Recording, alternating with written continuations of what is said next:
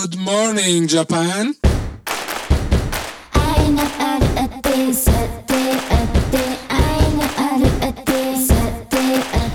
Mi chiamo Marco Massarotto e questo è Good Morning Japan, un podcast di rassegna di notizie giapponesi con sguardo italiano.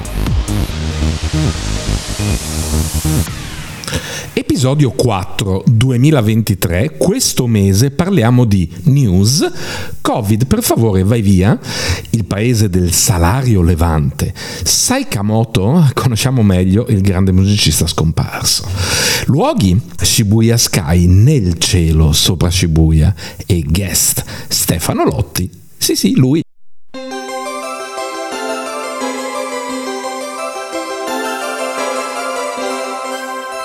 Covid, per favore vai via. La pandemia è finita. No, no, non ho sbagliato a caricare il file del podcast e ne ho messo uno di qualche mese fa. È finita finalmente anche in Giappone. Oh, non aspettatevi i giapponesi accalcati senza mascherina, eh? E nemmeno non aspettatevi i giapponesi senza mascherina. Sarà anche finita la pandemia, ma la proverbiale prudenza nipponica dice che è meglio tenersela la mascherina e soprattutto il proverbiale conformismo nipponico dice che non va bene se sei proprio tu il primo a togliertela e da mesi si cerca questo primo giapponese che se la tolga questa mascherina, così poi magari nel giro di qualche giorno arriva un secondo giapponese che se la toglie e nel giro di qualche mese se la tolgono tutti, ma niente.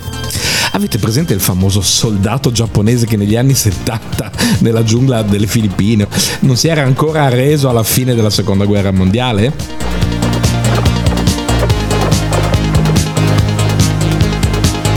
Ecco, nel 2070 troveremo uno che ancora resiste contro il Covid.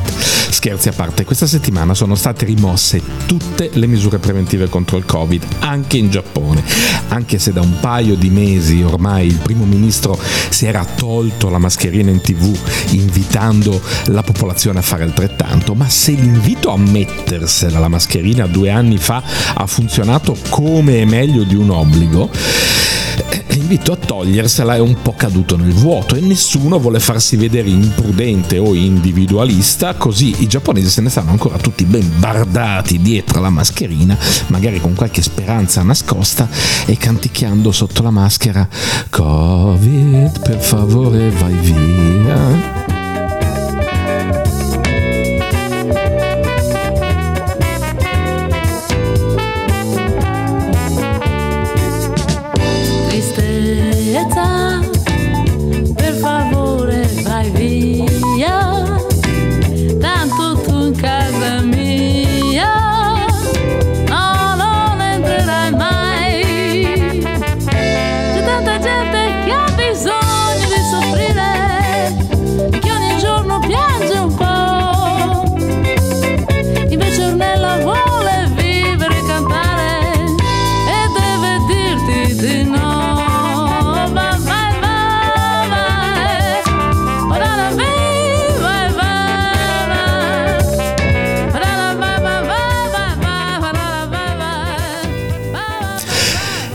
Paese del salario levante.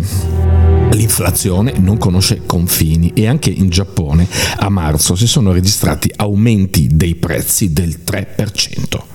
Sì, dai, non ridete, i giapponesi temono l'inflazione più ancora del Covid.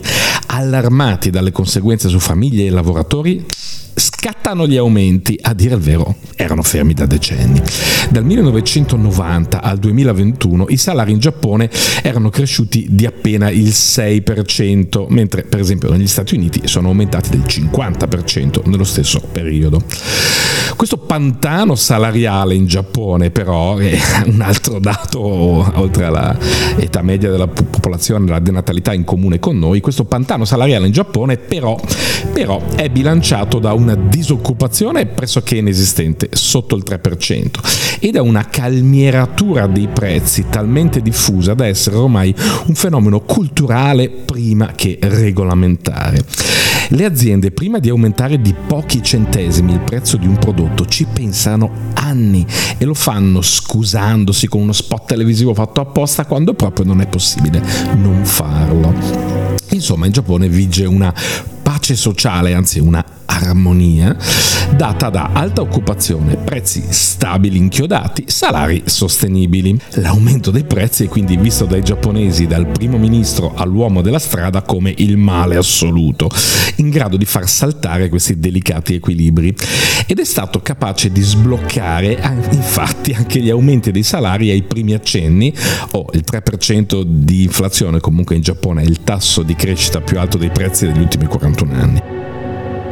Pur con tutte le sue particolarità, la sovranità monetaria, l'occupazione a livello da comunismo, la coesione sociale e aziende con una forte citizenship, e pur con l'inapplicabilità del modello Giappone a noi, abbiamo tanto da imparare dal Giappone anche su questo.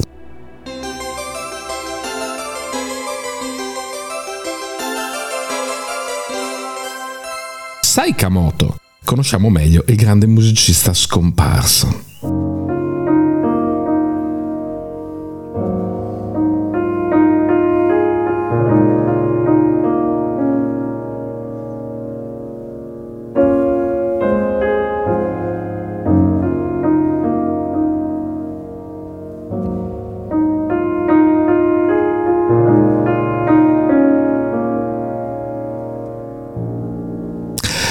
Note inconfondibili per un musicista molto noto ma forse poco conosciuto.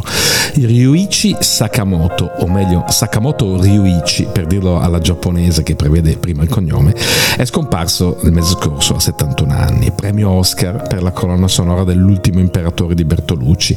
Sakamoto è stato un artista poliedrico, influente, importante, più ancora della sua notorietà globale, eh, ma spesso superficiale, mi ci metto per primo. C'è un bellissimo documentario su YouTube gratuito, Coda, se volete approfondire la sua vita e le sue opere guardatelo, oppure aspettate qualche minuto che ne parliamo a lungo con l'ospite di questo mese.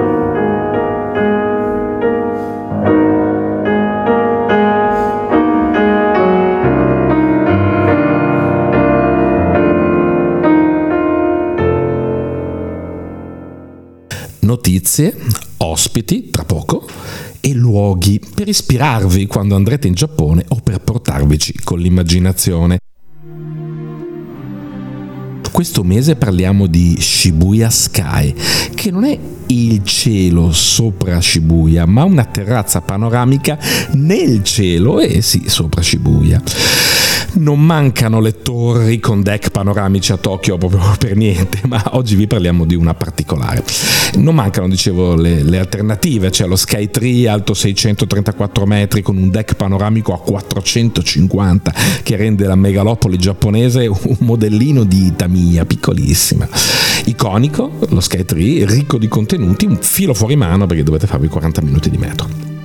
C'è la storica Tokyo Tower centrale, deck con vista dal cuore di Tokyo a 250 metri di altezza, un pochino fanè diciamo, no? ancora un po' rimasta dal 1964 come stile quando l'hanno tirata su.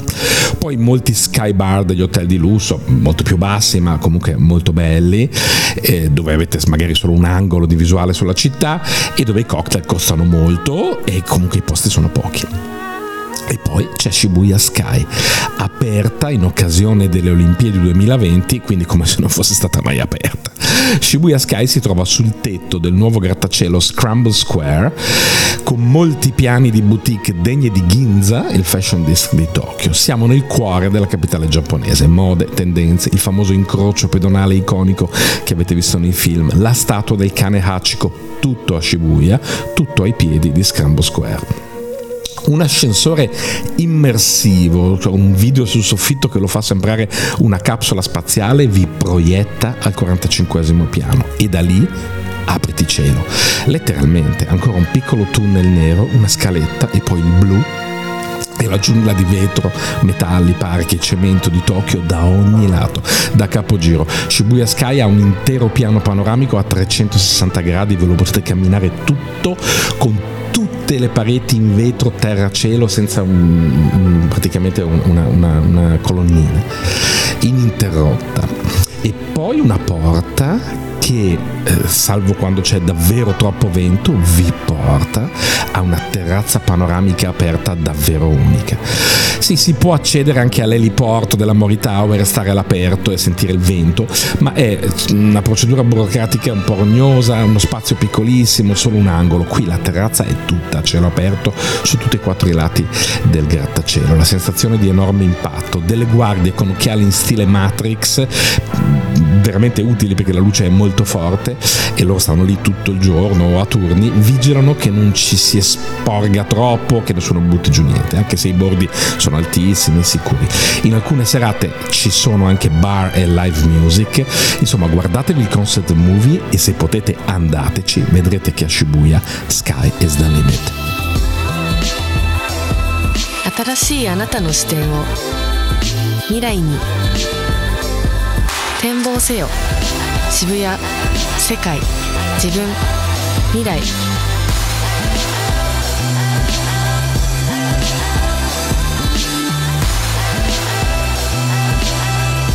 渋谷スカイ。Ma di queste e tante altre notizie, ne parliamo con il nostro sound guru. Ah no, scusa, ne parliamo con l'ospite della settimana, che è il nostro sound guru Stefano Lotti. Quindi questa settimana in doppia veste di sound guru e di ospite della settimana per eh, tante sue eh, conoscenze e competenze nella musica e non solo. Ma vediamo se è collegato, ci sente. Eh, Stefano, anzi sound guru, ci senti? Ciao Marco, come stai? Tutto bene, grazie, grazie Stefano. Beh, insomma, noi ci sentiamo abitualmente non eh, di fronte a, a, ai nostri ascoltatori perché tu sei una parte eh, fondamentale di questo podcast, mi hai aiutato dal primo giorno e continui a farlo con un contributo eh, eccellente. Insomma, e, e, quindi sono contento di averti per commentare un po' di, di notizie, ma sono anche contento di, di, così, di, di conoscerti, di farti conoscere un po' meglio. Ci racconti intanto di cosa ti occupi tu professionalmente, Stefano? Sono un DJ, innanzitutto, produttore di musica elettronica, audio designer eh, tra le altre cose mi occupo di post-produzione. Tra i tanti impegni c'è anche il, il, nostro, il, nostro, il nostro, podcast. Talvolta mi occupo anche di consulenza musicale, eh, sempre firmato tracce musicali, eh, insomma, di musica elettronica usando il mio nome. Uso anche dei pseudonimi, come ad esempio, per citare il più recente, Fragmentor Mm-hmm. Ho ascoltato, mi avevi mandato, sì, mi ricordo un po' di un SoundCloud, credo tuo, no? O un, dei, dei, dei, dei, brani. Sì, sì, sì, sì. Senti, eh, questo, questo, mese eh, abbiamo dato una notizia eh, triste, immagino insomma, che tu anche l'abbia sentita, forse anche più di noi, no? la scomparsa di Sakamoto Ryuichi o Ryuichi Sakamoto, come chiamiamo in Occidente, orientali, sì. partendo dal nome tutti lo conosciamo per alcuni brani eh, famosi, riconos- memorabilissimi, riconoscibilissimi, ma devo dire, e anch'io mi ci metto, lo conosciamo meno come artista e quindi eh, come rimandavo n- nella puntata, magari possiamo chiedere se ti va di farci un, un tu, tu, lo conoscerai bene, immagino, lo, lo apprezzerai, ce, ce, lo dirai, ma se si può anche farci un ritratto di, di Sakamoto come lo, lo, vedi tu, come lo vede insomma, una persona del settore notizia che comunque è triste perché un, era un musicista che avrebbe potuto eh, farci sognare ancora, ancora per, per, molto tempo. Anzitutto credo che Sakamoto sia stato uno dei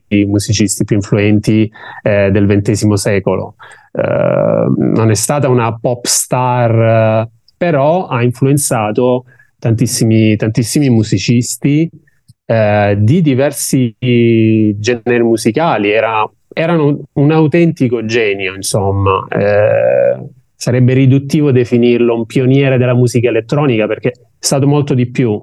Eh, è stato un grande pianista. Ecco, quindi infatti ti volevo dire non solo, cioè ha influenzato artisti non solo come punto di riferimento della musica elettronica, ma della musica in generale, ci stai dicendo? Assolutamente, assolutamente della musica in generale. Eh, è stato un grande pianista, eh, un compositore classico, eh, ha prodotto musica pop, elettropop, eh, colonne sonore per pellicole famosissime, ha vinto il premio Oscar eh, grazie alla colonna sonora del film L'ultimo imperatore di Bernardo Bertolucci, eh, ha prodotto la colonna sonora di Merry Christmas Mr. Lawrence, eh, in cui ha anche recitato come attore al fianco di eh, David Bowie eh, ha prodotto una stupenda colonna eh, sonora. Mi sembra, scusa se faccio sì. un, un, paragone improvvisato, magari improvvido, ma mi sembra un, un racconto di un musicista che fa, a volte si fa, ho sentito fare di Morricone, non so se trovi qualche punto di contatto tra i due, oppure magari lo dico una bestemmia. Morricone è sempre stato Uh, compositore uh, classico, diciamo, no? assolutamente adatto um, ai, ai, film, ai concerti. Però un altro genere e forse meno innovazione in qualche modo. Esatto, esatto, è, è stato innovativo nella, nella, sua classicità, diciamo così, ecco. Mm. Uh, mentre invece Yuichi Sakamoto è riconosciuto come un musicista che non ha, non ha, non ha avuto limiti, diciamo così, no? Si va dalla musica elettronica fino alla musica classica. Eh, passando per tracce di musica sperimentale, ambient, è stato membro della leggendaria band eh, elettronica Yellow Magic Orchestra con Arumi Osono e Yukiro Takahashi. Uh, vanta collaborazioni con grandissimi artisti, tra cui Alba Noto, Iggy Pop. Quindi, come vedi, la, è un range eh, veramente ampio. Eh, ha influenzato artisti delle scene underground, ha influenzato la musica techno. Si è mosso principalmente lungo due percorsi, a volte ben definiti. Da una parte quella dell'artista pop elettronico contaminato da sonorità all'avanguardia, jazz, melodie orientali, e dall'altra quella del compositore di colonne sonore più orchestrali, diciamo, che impropriamente chiamiamo classiche, però eh, diciamo più orchestrali. Eh, un, un, maestro della sperimentazione. Uh, guarda, qualche giorno fa eh, ho guardato una, eh, un suo film documentario intitolato Coda. Coda, sì, sì, eh, lo, volevo eh, mm, comunicare ai nostri ascoltatori che c'è un bel documentario su YouTube che si chiama Ryuichi Sakamoto Coda, di cui ci stai per parlare, che è un bel modo sia di ricordarlo sia di conoscerlo meglio. Assolutamente, eh, si riesce anche a comprendere il suo metodo eh, per scoprire nuove corrispondenze di suoni, comprendere la sua visione del mondo, lo si vede spesso con, con i registratori in mano, eh, cercando di registrare eh, suoni da, da, da, campionare poi con, attraverso le macchine, attraverso il computer, certo. passeggiate eh, nella, nella, foresta, eh, viaggi in varie parti del mondo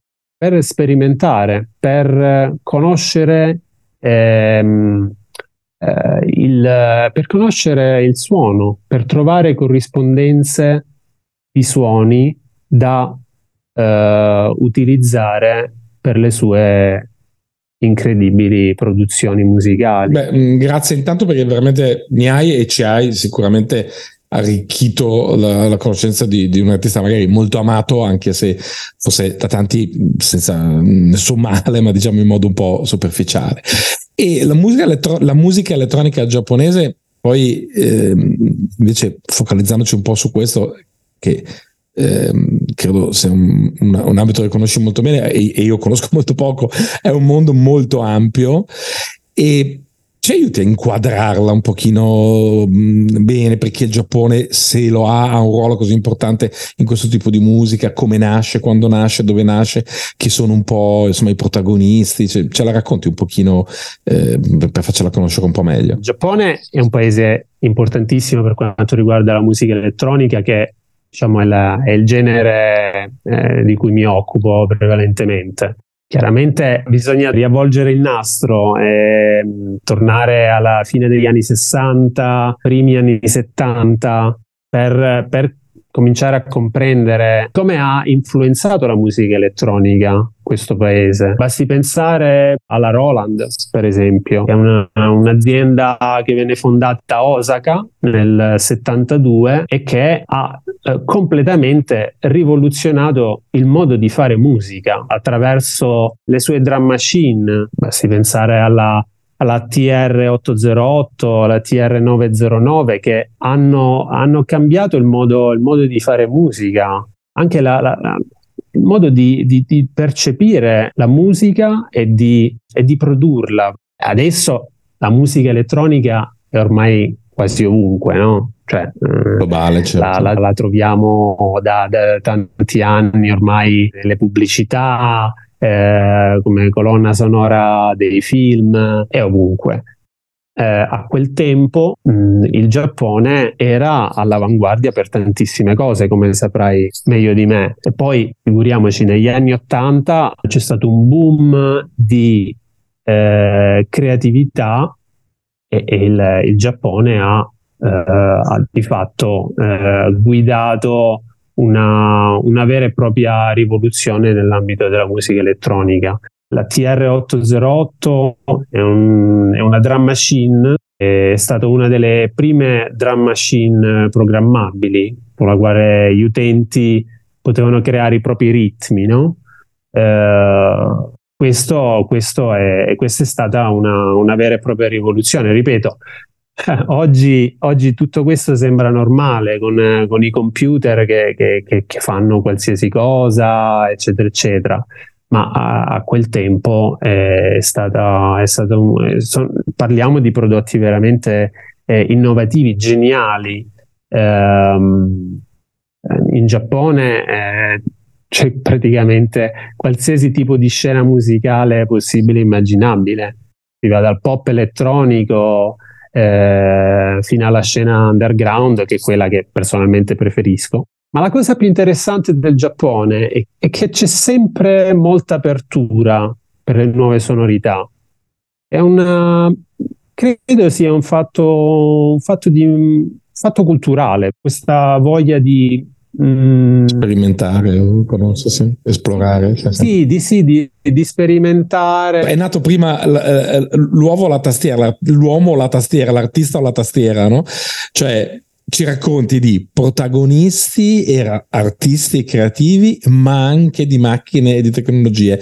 Ma c'è un legame, cioè vista la produzione tecnologica di, di, strumenti per la musica elettronica, ne è nata una wave artistica o eh, vista la cultura della musica si è poi sviluppata anche la tecnologia che insomma i giapponesi sono maestri o sono due binari che non sono poi interdipendenti l'uno dall'altro? Beh, eh, la musica elettronica esisteva già da prima, basti pensare al sistema, al sistema Moog che è stato, è stato, inventato negli Stati Uniti d'America basato su, su tastiera, quindi sicuramente la musica elettronica esisteva da prima delle, delle Roland, delle Korg eh, giapponesi Sicuramente eh, queste innovazioni che sono arrivate dal Giappone per quanto riguarda la musica elettronica hanno cambiato per sempre il modo con cui gli artisti producono la musica. Certo, quindi innovazione, innovazione sia dal punto di vista artistico sia dal punto di vista tecnico e tecnologico. Quindi questo ci, ci, ci, fa capire anche l'importanza del, del paese. E, senti, ma eh, tornando a parlare un po' di te e continuando a parlare però un po' di, di, di, Giappone, so che tu passi molto tempo in Giappone, è vero? È così? O ho un'impressione sbagliata? Sì, è così, è un paese a cui sono molto legato per, per tanti motivi. E fino a questo momento penso che il Giappone sia il paese che probabilmente mi, ha, mi, apprezza di più come artista underground. Uh, scena underground giapponese è molto piccola rispetto a mh, mm, quelle europee, tanta apertura, nuove sonorità, sperimentazione, questa è una cosa che, che mi piace tantissimo. Una delle ospiti del tuo podcast, eh, Stefania Viti, una volta ha detto il Giappone si frequenta. No? È vero. È proprio così, il Giappone è un luogo da frequentare. Ci si può anche vivere senza, senza però cogliere determinati aspetti che eh, faccio ancora difficoltà a descrivere, francamente. Ehm, la, cosa, la cosa più interessante e frequentarlo, esplorarlo, studiarlo. È vero, è stata, è stata, una bellissima intuizione in quella puntata e anch'io stesso, poi ognuno nelle, nei suoi angoli di, di, di, ingresso, ma poi è vero che lo frequentiamo, nel senso che poi si, si tende anche a tornare eh, ripetutamente in una serie di posti dove si è già stati, no? Non è che dici, ah, vado a Tokyo stavolta invece che andare dove sono stato vado in un altro, vado a Tokyo e, e torno lì perché sto bene, no? In quel posto, in quel caffè, in quel negozio, in quel eh, onsen, ognuno poi, o in quel club club o in quel eh, insomma da, da, ognuno frequenta i suoi posti ma esatto. e quindi lo, lo, frequenti come frequenti le persone le rivedi lo rivedi volentieri no?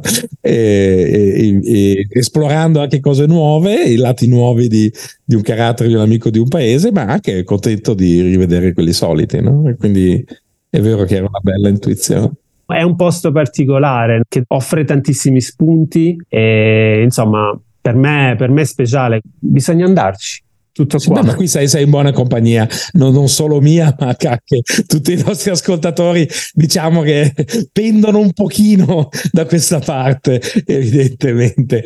Senti, ti faccio un'ultima domanda perché che esula un po' sia dalla, beh, non dalla musica, esula un po' magari da, dal tema del Giappone, ma nemmeno perché parliamo di artificial intelligence, vorrei parlarne con te perché tu sei un artista, sei un, un, un creativo, un musicista, io non so perché ma la reputo proprio una delle forme più pure no? della, della, creatività. E ehm, l'artificial intelligence ne abbiamo parlato nel podcast, nell'uso così un pochino eh, da, da Butad, da, da, da, PR Stunt che hanno fatto nel Parlamento giapponese sottoponendo a Kishida la domanda. Uh-huh. Vabbè, quella roba lì, diciamo così, servono far parlare un po' di sé ma si parla moltissimo, almeno in Italia, dell'artificial intelligence e creatività. Io ho moderato un panel qualche settimana fa eh, su questo tema, è stato molto interessante, col timore che ci rubi il lavoro. E, e, e mm, allora non voglio chiederti se hai paura che l'artificial intelligence ti rubi il lavoro, però, però poi eh, perché la trovo in sé per sé una proposizione un po' così. Eh, ma come vedi tu il rapporto tra uh, AI, AI, AI, artificial intelligence e la generativa, ma non solo la generativa, anche la, l'analitica e la creatività e la musica. È un, uh, un discorso molto, molto ampio.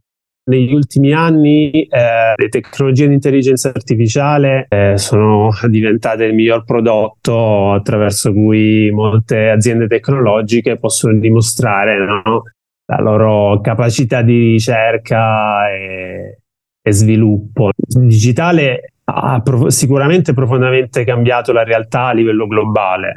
Tutto ciò che circonda l'essere umano è ormai inconcepibile, no? senza la presenza di pratiche, prodotti, servizi, di tecnologie digitali. Certamente l'intelligenza artificiale, mh, come dice grande filosofo Luciano Floridi, è una scorciatoia usata per riferirsi approssimativamente a diverse discipline, servizi, prodotti tecnoscientifici.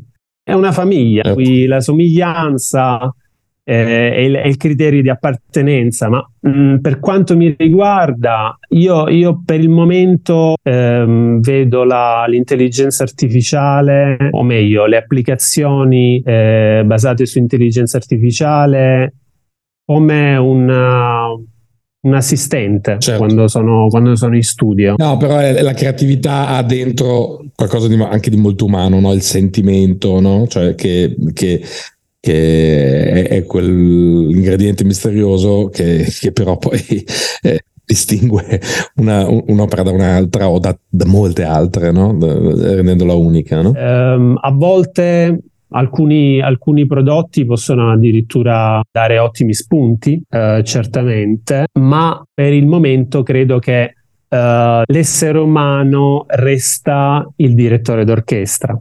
Creatività è unire elementi esistenti con connessioni nuove. Esatto. Eh, però le emozioni sono poi... il bello e il brutto dell'uomo, no? Non dimentichiamo che la musica viene ascoltata dagli esseri umani e non da un algoritmo, quindi il fruitore finale è l'essere umano. ci sarà sempre, secondo me, eh, bisogno di, di, artisti. Probabilmente il, il ruolo dell'artista cambierà. Innovazione tecnologica significa anche questo, no? Eh, è un qualcosa di dirompente, perché bisogna ammetterlo, che è qualcosa di dirompente, prima o poi travolge tutti e tutto, la creatività è qualcosa che fa parte dell'essere umano. Un algoritmo potrebbe randomizzare alcuni elementi. Sì, sì, studiare pattern e esplorare, diciamo, ma, ma poi la, la, la scelta, no? Esatto, esatto. Probabilmente sarà in grado di, di studiare anche meglio di un essere umano, no? Perché ha eh, una potenza di calcolo eh, incredibile, impressionante, no? Ma ci sarà sempre bisogno di un essere umano in grado di eh, capire se eh, queste, questi, questi prodotti sono realmente in grado di generare delle emozioni. Assolutamente. Senti Stefano, grazie mille. Intanto abbiamo parlato di un sacco di cose molto interessanti, anche molto nuove, e, ma il Giappone è sempre poi una scatola piena di, di, di, di sorprese, di cose da, da esplorare. E, eh, grazie per aver contribuito anche come ospite, eh, non solo come, come eh, contributo artistico diciamo al nostro, uh, al nostro podcast. E mm, niente ci vediamo spero presto ma ci sentiremo uh, ancora presto e grazie ancora per il tuo intervento. Grazie a te Marco. A presto. Ciao come ogni mese ringraziamo il nostro sound guru Stefano Lotti, l'ospite della settimana, ma è sempre lui, quindi lo ringraziamo due volte Stefano perché è stato anche un interessantissimo ospite e ringraziamo tutti voi per seguirci sempre. Vi diamo appuntamento tra un mese, inizio giugno, per le notizie di maggio e come sempre grazie anzi, arigato.